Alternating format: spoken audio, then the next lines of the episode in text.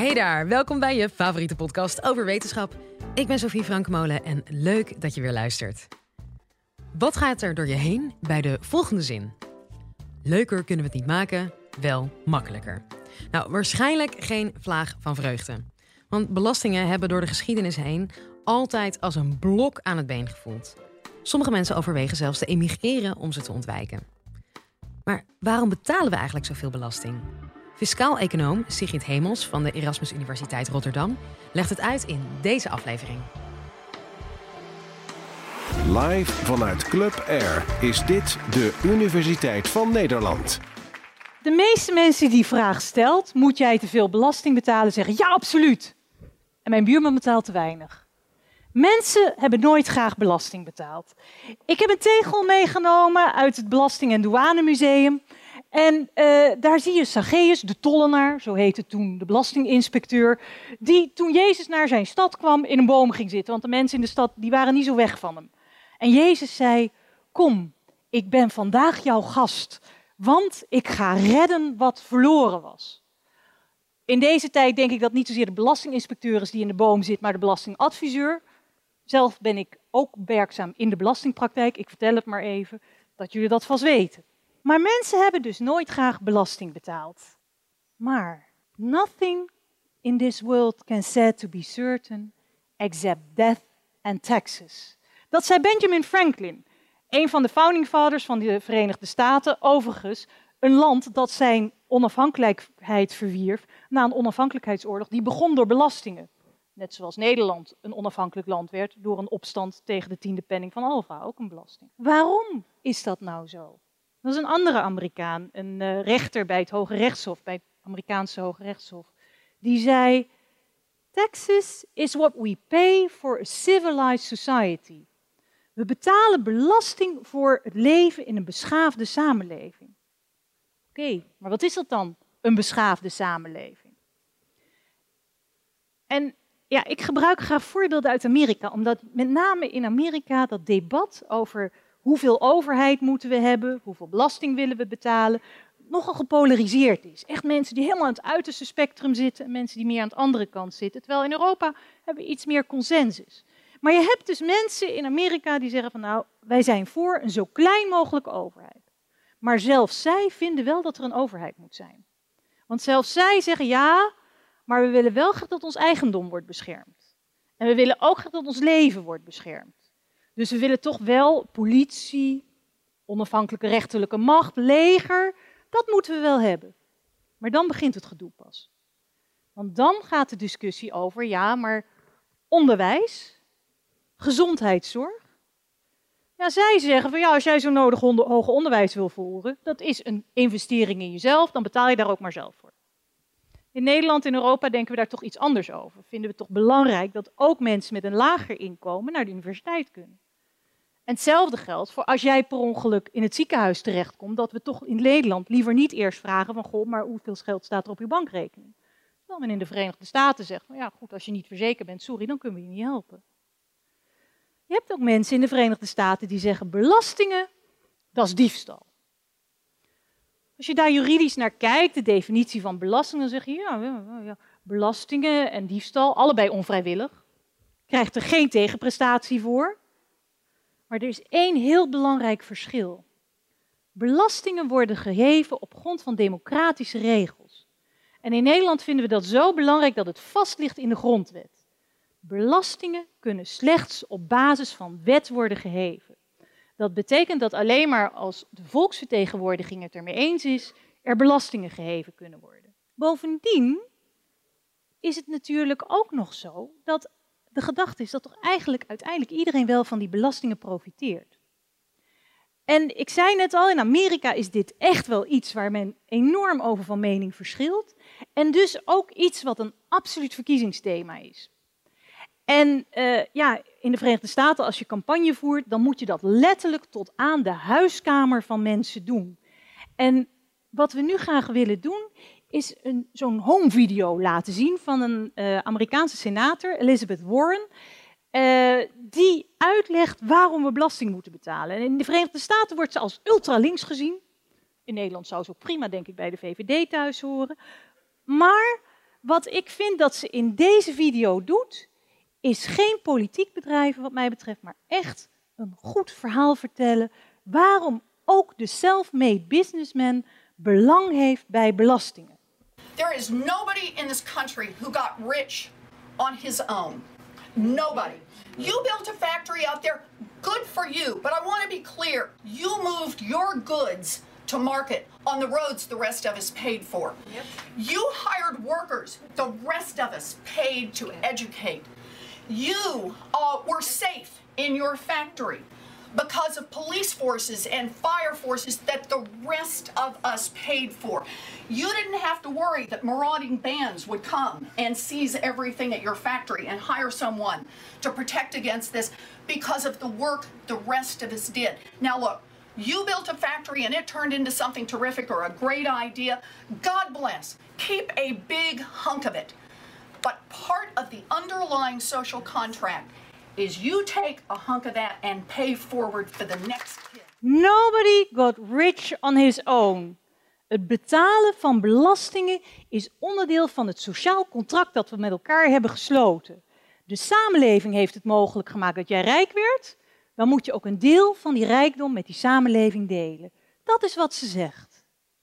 Maar ook dan hebben we meteen het volgende probleem. Want hoe verdelen we die belastinglast op een eerlijke manier onder iedereen in de samenleving? Ja, dat is in eerste instantie een politieke vraag. En ja, politieke vragen, daar kun je als wetenschapper niet zo heel veel over zeggen, maar toch wel twee dingen.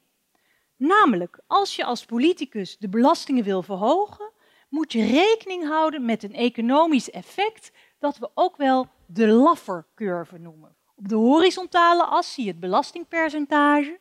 Op de verticale as zie je de overheidsopbrengst. En aan de linkerzijde van de curve zie je gebeuren wat je ook zou verwachten. Op het moment dat het belastingtarief stijgt, krijgt de overheid meer inkomsten. Maar wat je ook ziet is dat bij een bepaald percentage, en uit onderzoek blijkt dat dat zo om en nabij de 50% ligt, als de belasting boven dat percentage stijgt, opbrengst daalt. Hoe komt dat?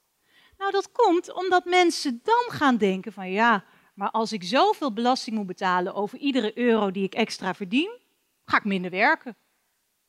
Of uh, dan ga ik de zwarte economie in. Schilder ik niet meer witte ramen, maar schilder ik mijn ramen zwart. Dat noemen we ook wel fraude of belastingontduiking. Maar je hebt ook mensen die zeggen, ja, als ik zoveel moet betalen in Nederland, dan verhuis ik naar het buitenland. Of, zoals Gérard Depardieu deed toen het hoogste belastingtarief in Frankrijk 75% dreigde te worden, dan word ik Rus. Nou, hij werd met open armen ontvangen door president Poetin. Sporters doen het ook, gaan naar Monaco toe. Mensen die naar België verhuizen. Minder werken, verhuizen is allemaal legaal, is niet verboden. Het is belastingontwijking, maar het is niet verboden.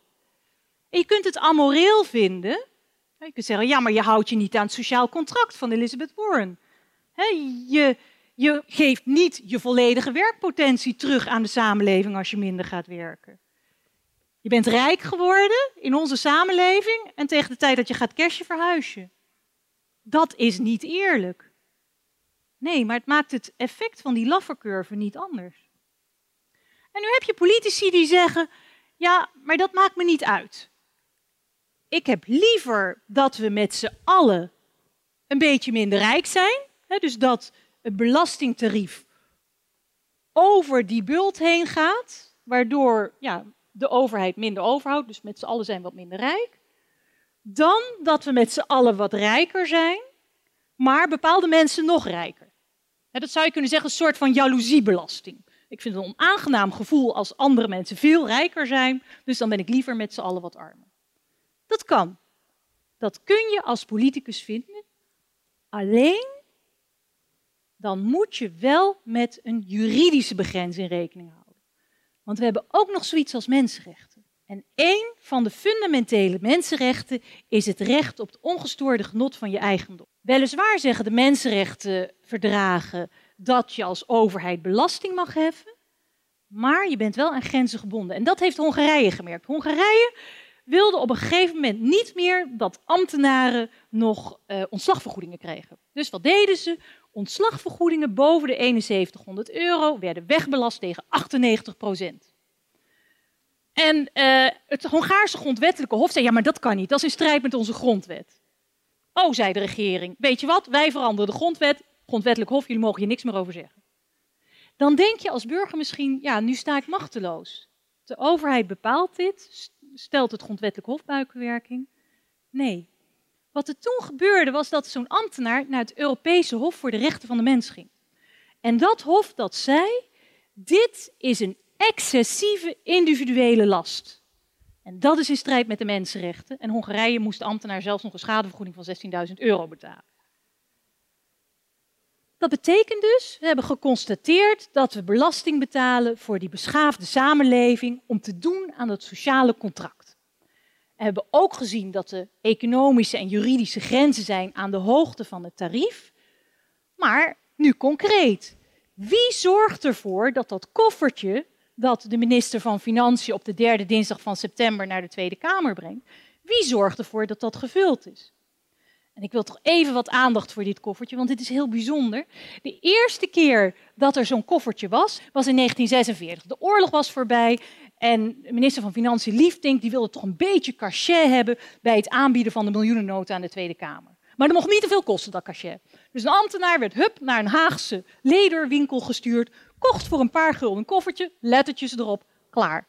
Het enige nadeel was dat dat koffertje natuurlijk wel na een aantal jaar versleten was, dus vandaar dat er ook steeds weer een nieuw koffertje moest komen. Wie vult dat koffertje? Wat denken jullie? Wie denkt werknemers? Wie denkt bedrijven? Uiteindelijk was dit een vraag die je niet fout kon hebben. Want laten we eens eventjes kijken naar hoe die miljoenennota gevuld wordt. Wat je dan ziet is dat de directe bijdrage vooral van werknemers komt. Loonbelasting 51,5 miljard, premies werknemersverzekeringen 57,1, premies volksverzekeringen 42,3, bijna 150 miljard van de totaal 253 miljard die er in dat koffertje zit, komt via werknemers de schatkist in. Bovendien gaan die werknemers, als het goed is, hun, hun inkomsten ook nog uitgeven, consumeren, betalen ze ook nog omzetbelasting. En dat overig zitten ook nog belastingen als accijnzen, motorrijtuigenbelastingen, ook veel belastingen die door consumenten worden betaald. Moet ik wel even zeggen dat in de fiscale definitie van werknemer ook pensioengerechtigde en uitkeringsgerechtigde werknemers zijn. Ja, die bedrijven die zijn voor wat betreft hun directe bijdrage eigenlijk niet zo interessant. 16,1 miljard vennootschapsbelasting valt toch wel een beetje weg bij die andere belastingen. Maar hun indirecte bijdrage is veel belangrijker. Want zonder bedrijven geen werknemers. En we zagen dat juist de werknemers nodig waren om dat koffertje te vullen. En ook nog is het zo dat bedrijven de premies werknemersverzekeringen betalen. Dus zo dragen ze ook nog direct bij. En dit effect, dat toch vooral werknemers voor een land belangrijk zijn om de schatkist te vullen, dat verklaart ook waarom landen eigenlijk helemaal niet zo genegen zijn om hun, winstbelasting te verhogen. Want stel dat je je vennootschapsbelastingopbrengsten met 1% omhoog weet te krijgen. Nou, je hebt liever dat je loonbelasting met 1% omhoog gaat. Want daar hou je meer aan over.